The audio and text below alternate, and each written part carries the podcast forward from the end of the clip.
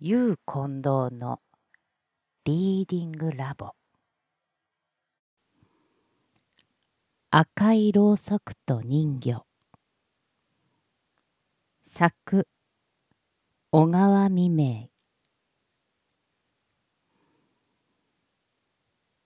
人魚は南の方の海にばかり住んでいるのではありません。北の海にも住んでいたのであります。北方の海の色は青ございました。ある時岩の上に女の人魚が上がって辺りの景色を眺めながら休んでいました。雲間から漏れた月の光が寂しく波の上を照らしていました。どちらを見ても限りないものすごい波がうねうねと動いているのであります。なんという寂しい景色だろうと人魚は思いました。自分たちは人間とあまり姿は変わっていない。魚やまた底深い海の底に住んでいる気の荒いいろいろな獣などと比べたらどれほど人間の方に心も姿も似ているかしれない。それなのに自分たちはやはり魚や獣などと一緒に冷たい暗い気のめいりそうな海の中に暮らさなければならないというのはどうしたことだろう？思いました。長い年月の間話をする相手もなくいつも明るい海の表を憧れて暮らしてきたことを思いますと人魚はたまらなかったのであります。そして月の明るく照らす晩に海の表に浮かんで岩の上に休んでいろいろな空想にふけるのが常でありました。人間の住んでいる町は美しいということだ。人間は魚よりもまた獣よりも人情があって優しいと聞いている。私たちは魚や獣の中に住んでいるがもっと人間の方に近いのだから人間の中に入って暮らされないことはないだろう。と人魚は考えたのであります。その人魚は女でありました。そして身持ちでありました。私たちはもう長い間この寂しい話をするものもない北の青い海の中で暮らしてきたのだからもはや明るいにぎやかな国は望まないけれどこれから生まれる子供にこんな悲しい頼りない思いをせめてもさせたくないものだ。子供から別れて一人寂しく海の中に暮らすということはこの上もない悲しいことだけれど子供がどこにいても幸せに暮らしてくれたなら私の喜びはそれに増したことはない。人間はこの世界のうちで一番優しいものだと聞いている。そしてかわいそうなものや頼りないものは決していじめたり苦しめたりすることはないと聞いている。一旦手なずけたなら決してそれを捨てないとも聞いている。幸い私たちはみんなよく顔が人間に似ているばかりでなく胴から上は全部人間そのままなのであるから魚や獣の世界でさえ暮らされるところを見ればその世界で暮らされないことはない。一度人間が手に取り上げて育ててくれたら決して無慈悲に捨てることもあるまいと思われる人形はそう思ったのでありました。せめて自分の子供だけはにぎやかな明るい美しい町で育てて大きくしたいという情から女の人魚は子供を丘の上に産み落とそうとしたのであります。そうすれば自分はもう再び我が子の顔を見ることはできないが子供は人間の仲間入りをして幸福に生活をするであろうと思ったからであります。はるか彼方には海岸の小高い山にある神社の灯火がちらちらと波間に見えていました。ある夜女の人魚は子供を産み落とすために冷たい暗い波の間を泳いで丘の方に向かって近づいてきました海岸に小さな町がありました町にはいろいろな店がありましたがお宮のある山の下に小さなろうそくを商っている店がありましたその家には年寄りの夫婦が住んでいました。おじいさんがろうそくを作っておばあさんが店で売っていたのであります。この町の人やまた付近の漁師がお宮へお参りをするときにこの店に立ち寄ってろうそくを買って山へ登りました。山の上には松の木が生えていました。その中にお宮がありました。海の方から吹いてくる風が松の梢に当たって昼も夜もゴーゴーとなっています。そして毎晩のようにそのお宮に上がったろうそくの日陰がちらちらと揺らめいていますのが遠い海の上から望まれたのであります。ある夜のことでありました。おばあさんはおじいさんに向かって「私たちがこうして暮らしているのもみんな神様のおかげだ。このお山にお宮がなかったらろうそくが売れない。私どもはありがたいと思わなければなりません。そう思ったついでに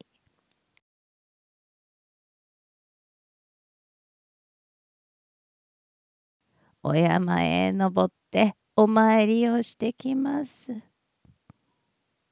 と言いました。本当にお前の言う通りだ。私も毎日神様をありがたいと心でお礼を申さない日はないが、つい用事にかまけてたびたびお山へお参りに行きもしない。いいところへ気がつきなされた。私の分もよくお礼を申してきておくれ。とおじいさんは答えました。おばあさんはとぼとぼと家を出かけました。月のいい晩で昼間のように外は明るかったのであります。お宮へお参りをしておばあさんは山を降りてきますと石段の下に赤ん坊が泣いていました。かわいそうに捨て子だが誰がこんなところに捨てたのだろう。それにしても不思議なことはお参りの帰りに私の目に留まるというのは何かの縁だろう。このままに見せていっては神様の罰が当たる。きっと神様が私たち夫婦に子供のないのを知ってお授けになったのだから帰っておじいさんと相談をして育てましょう。とおばあさんは心の内で言って赤ん坊を取り上げると「おおかわいそうにかわいそうに」と言って家へ抱いて帰りました。おじいさんはおばあさんの帰るのを待っていますとおばあさんが赤ん坊を抱いて帰ってきました。そして一部始終をおばあさんはおじいさんに話しますと「それはまさしく神様のお授け子だから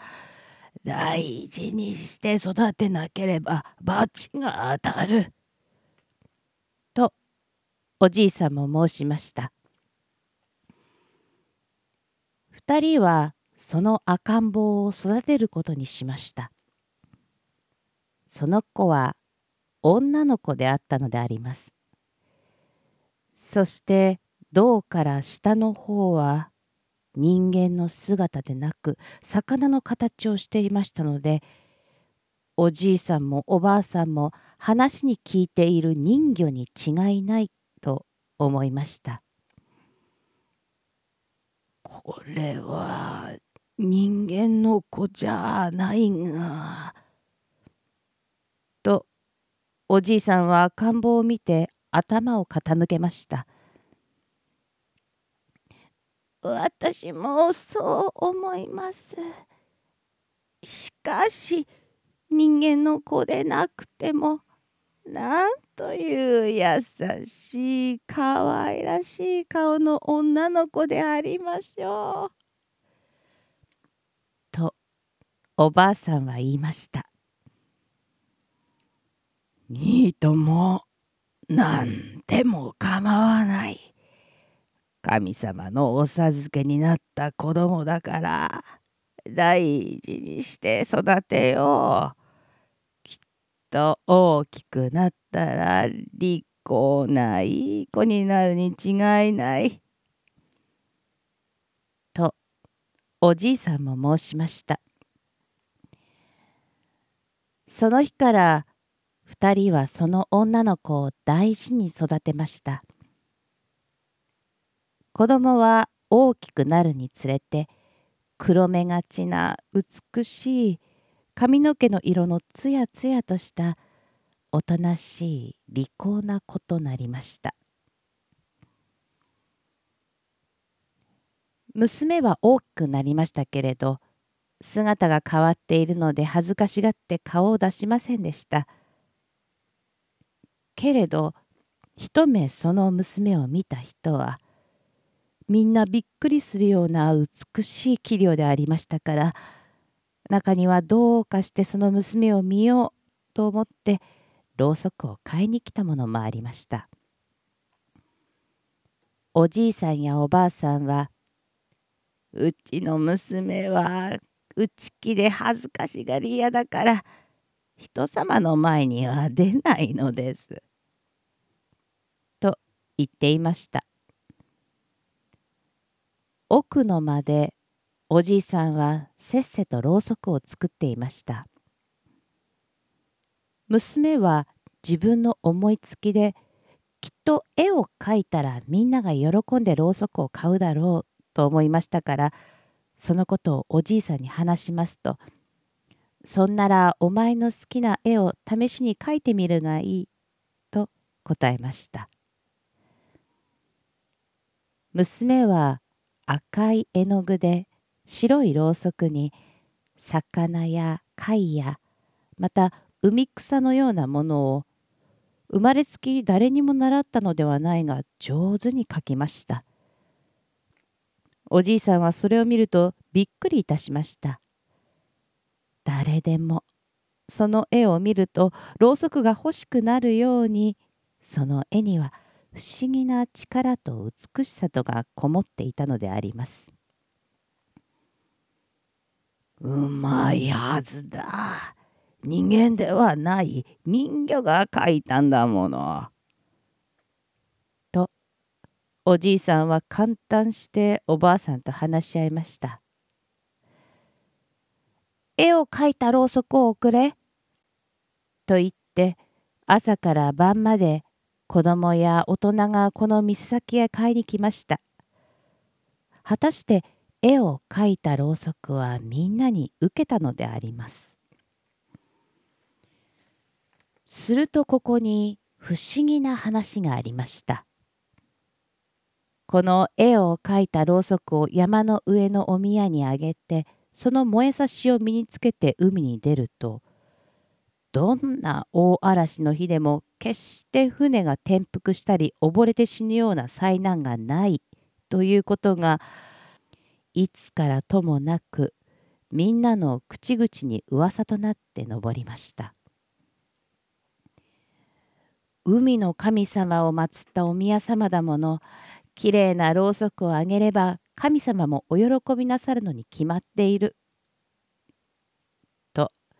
その町の人々は言いました。ろうそく屋では絵を描いたろうそくが売れるのでおじいさんは一生懸命に朝から晩までろうそくを作ります。と傍らで娘は手の痛くなるのも我慢して赤い絵具で絵を描いたのであります。こんな人間並みでない自分をもよく育って可愛がってくださったご恩を忘れてはならない。と娘は優しい心に感じて大きな黒い瞳を潤ませたこともあります。この話は遠くの村まで響きました。遠方の船乗りやまた漁師は神様に上がった絵を描いたろうそくの燃えさしを手に入れたいものだというのでわざわざ遠いところをやってきました。そしてろうそくを買って山に登りお宮に参詣してろうそくに火をつけて捧げその燃えて短くなるのを待ってまたそれをいただいて帰りましただから夜となく昼となく山の上のお宮にはろうそくの火の絶えたことはありませんことに夜は美しく灯火の光が海の上からも望まれたのであります本当にありがたい神様だという評判は世間に立ちました。それで急にこの山が名高くなりました。神様の評判はこのように高くなりましたけれど誰もろうそくに一心を込めて絵を描いている娘のことを思うものはなかったのです。したがってその娘をかわいそうに思った人はなかったのであります。娘は疲れて折々は月のいい夜に窓から頭を出して遠い北の青い青い海を恋しがって涙ぐんで眺めていることもありました。ある時南の方の国からヤシが入ってきました。何か北の国へ行って珍しいものを探してそれをば南の方の国へ持って行って金を儲けようというのであります。ヤシはどこから聞き込んできましたか？またはいつ娘の姿を見て本当の人間ではない実に世にも珍しい人魚であることを見抜きましたか？ある日のことこっそりと年寄り夫婦のところへやってきて娘にはわからないように大金を出すからその人魚を売ってはくれないかと申したのであります。年寄り夫婦は最初のうちは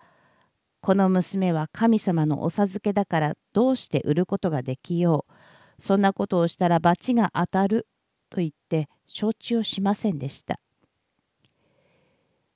ヤシは一度二度断られても懲りずにまたやってきました。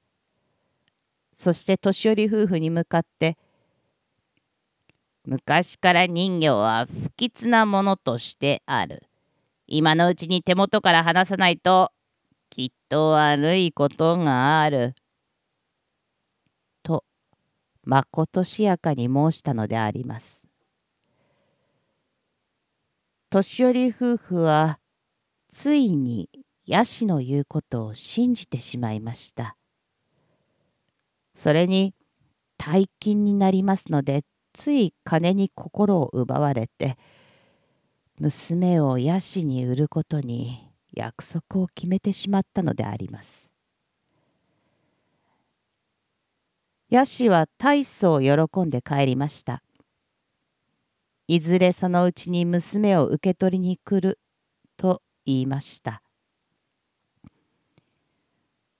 この話を娘が知った時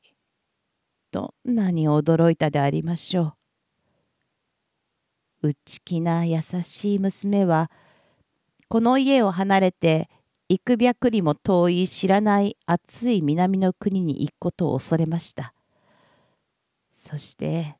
泣いて年寄り夫婦に願ったのであります。私はどんなにも働きますからどうぞ知らない南の国へ売られてゆくことを許してくださいまし。と言いました。しかしもはや鬼のような心持ちになってしまった年寄り夫婦は何と言っても娘の言うことを聞き入れませんでした。娘は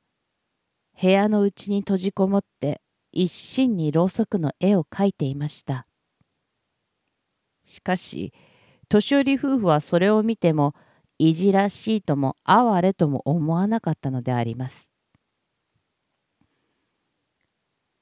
月の明るい晩のことであります。娘は一人波の音を聞きながら身の行く末を思うて悲しんでいました。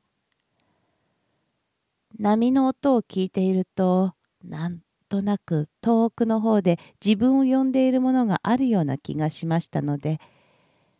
窓から外を覗いてみましたけれどただ青い青い海の上に月の光が果てしなく照らしているばかりでありました娘はまた座ってろうそくに絵を描いていました。するとこの時表の方が騒がしかったのです。いつかのヤシがいよいよその夜娘を連れに来たのです。大きな鉄格子のはまった四角な箱を車に乗せてきました。その箱の中にはかつて虎や獅子や氷などを入れたことがあるのです。この優しい人魚もやはり海の中の獣だというので虎や獅子と同じように取り扱おうとするのであります。もしこの箱を娘が見たらどんなにたまげたでありましょう。娘はそれとも知らずに下を向いて絵を描いていました。そこへおじいさんとおばあさんとが入ってきて「さあお前は行くのだ!」と言って連れ出そうとしました。娘は手に持っているろうそくにせき立てられるので絵を描くことができずにそれをみんな赤く塗ってしまいました。娘は赤いろうそくを自分の悲しい思い出の形見に23本残して行ってしまったのです。本当に穏やかな晩でありました。おじいさんとおばあさんは戸を閉めて寝てしまいました。真夜中ごろであります。トントンと誰か戸を叩くものがありました。年寄りのものですから耳さくその音を聞きつけて誰だろうと思いました。どなた？とおばあさんは言いました。けれどもそれには答えがなくて続けてトントンと戸を叩きました。おばあさんは起きてきて戸を細めに開けて外を覗きました。すると一人の色の白い女が戸口に立っていました。女はろうそくを買いに来たのです。おばあさんは少しでもお金が儲かるなら決して嫌な顔つきをしませんでした。おばあさんはろうそくの箱を出して女に見せました。その時、おばあさんはびっくりしてしまいました。女の長い黒い髪がびっしょりと水に濡れて月の光に輝いていたからであります。女は箱の中から真っ赤なろうそくを取り上げました。そしてとそれに見入っていましたが、やがて銭を払ってその赤いろうそくを持って帰って行きました。おばあさんは明かりのところでよくその銭を調べてみますと、それはお金ではなくて貝殻でありました。おばあさんは騙されたと思うと怒って家から飛び出してみましたが、もはやその女の影はどちらにも見えなかったのであります。その夜のことであります。急に空の模様が変わって近頃にない大暴風雨となりました。ちょうどヤシが娘を檻の中に入れて船に乗せて南の方の国へ行く途中で沖合にあった頃であります。この大暴風ではとてもあの船は助かるまい。とおじいさんとおばあさんはふるふると震えながら話をしていました。夜が明けると沖は真っ黒でものすごい景色でありました。その夜南船をした船は数えきれないほどでありました。不思議なことに赤いろうそくが山のお宮に灯った晩にはどんなに天気が良くてもたちまち大嵐になりました。それから赤いろうそくは不吉ということになりました。ろうそく屋の年寄り夫婦は神様の罰が当たったのだと言ってそれぎりろうそく屋をやめてしまいました。しかしどこからともなく誰がお宮にあげるものか毎晩赤いろうそくが灯りました。昔はこのお宮に上がった絵の描いたろうそくの燃えさしを持ってさえいれば決して海の上では災難にかからなかったものが今度は赤いろうそくを見ただけでもそのものはきっと災難にかかって海に溺れて死んだのであります。たちまちこの噂が世間に伝わるともはや誰も山の上のお宮に参詣する者がなくなりました。こうして昔新たかであった神様は今は町の鬼門となってしまいました。そしてこんなお宮がこの町になければいいのにと恨まぬものはなかったのであります。船乗りは沖からお宮のある山を眺めて恐れました。夜になると北の海の上は常しえにものすごうございました。果てしもなくどっちを見渡しても高い波がうねうねとうねっています。そして岩に砕けては白い泡が立ち上っています。月が雲間から漏れて波の表を照らした時はまこととに気味悪うございました。真っ黒な星も見えない雨の降る晩に波の上からろうそくの光が漂ってだんだん高く登って山の上のお宮を指してちらちらと動いていくのを見たものがあります。幾年も経たずしてその下の町は滅びてなくなってしまいました。